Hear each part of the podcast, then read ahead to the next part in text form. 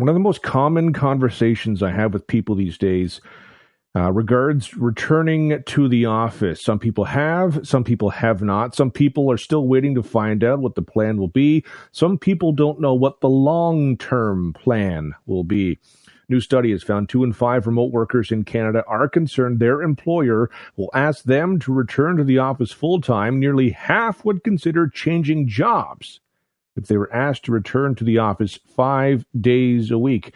You may have uh, seen a story that went around uh, last week featuring Elon Musk and Tesla. He wrote a memo to Tesla employees saying they must return to in-person work. So I want to talk about this. To do that, we're joined by Wayne Berger, CEO of IWG Americas, an international workplace group. They did the study I referenced earlier. Wayne uh, joins us now. Well, I appreciate the time today.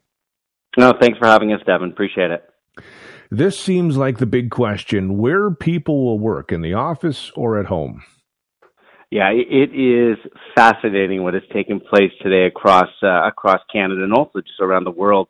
Um, the world of work and where and when people work continues to shift as we see it. It almost feels like it's a shift every single day as we continue to transition out of these last couple of years. And, and the, the stats that are coming in from Canadian workers I think pose a lot of interesting thoughts around how people want to work here, not just today, but also in the long term future.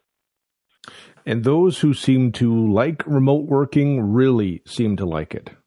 Oh yeah, yeah. You know what's interesting is you mentioned the uh, you mentioned the leaked memo from Elon Musk, and you know it's interesting because that memo obviously drove a lot of headlines. There's no doubt about it. But but I think as you look behind that memo, you know, what we see from Elon Musk and some leaders who are asking their people to come back five days a week, they are the outliers. So let me share with you a couple of facts.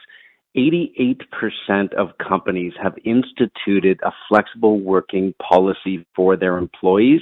And the reason why is because 90% of Canadians want the ability to be able to work flexibly. Now, it's not working from home.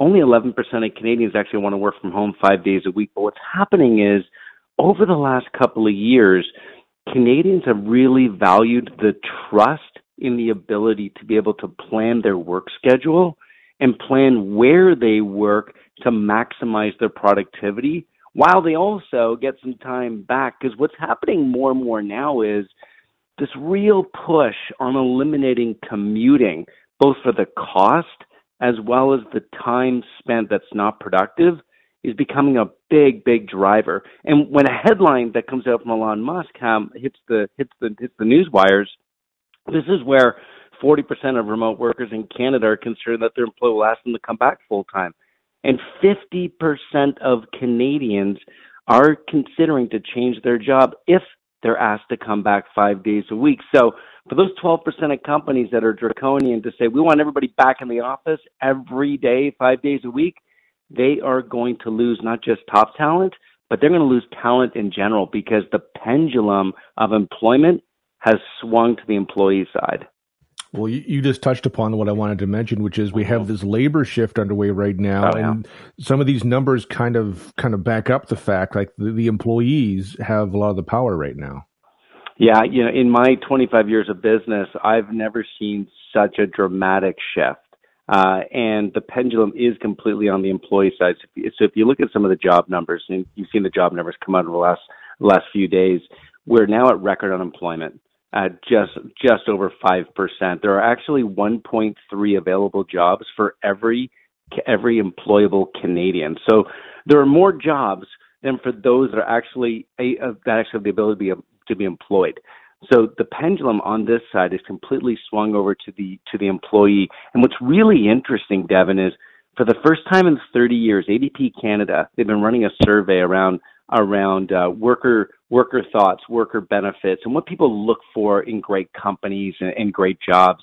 And for the first time in 30 years, the ability to be able to focus on health and wellness and having flexibility in where and when they work, so having flexible workplace benefits has now superseded the traditional benefits like salary, bonus, vacation.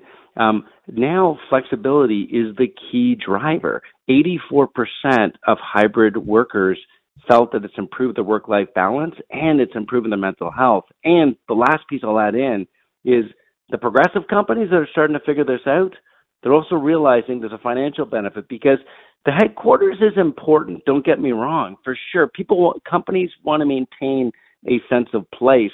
What they're starting to do is scale back the real estate portfolio because what they're discovering is they can save $13,000 per employee by not having as much space and giving people flexibility during the week.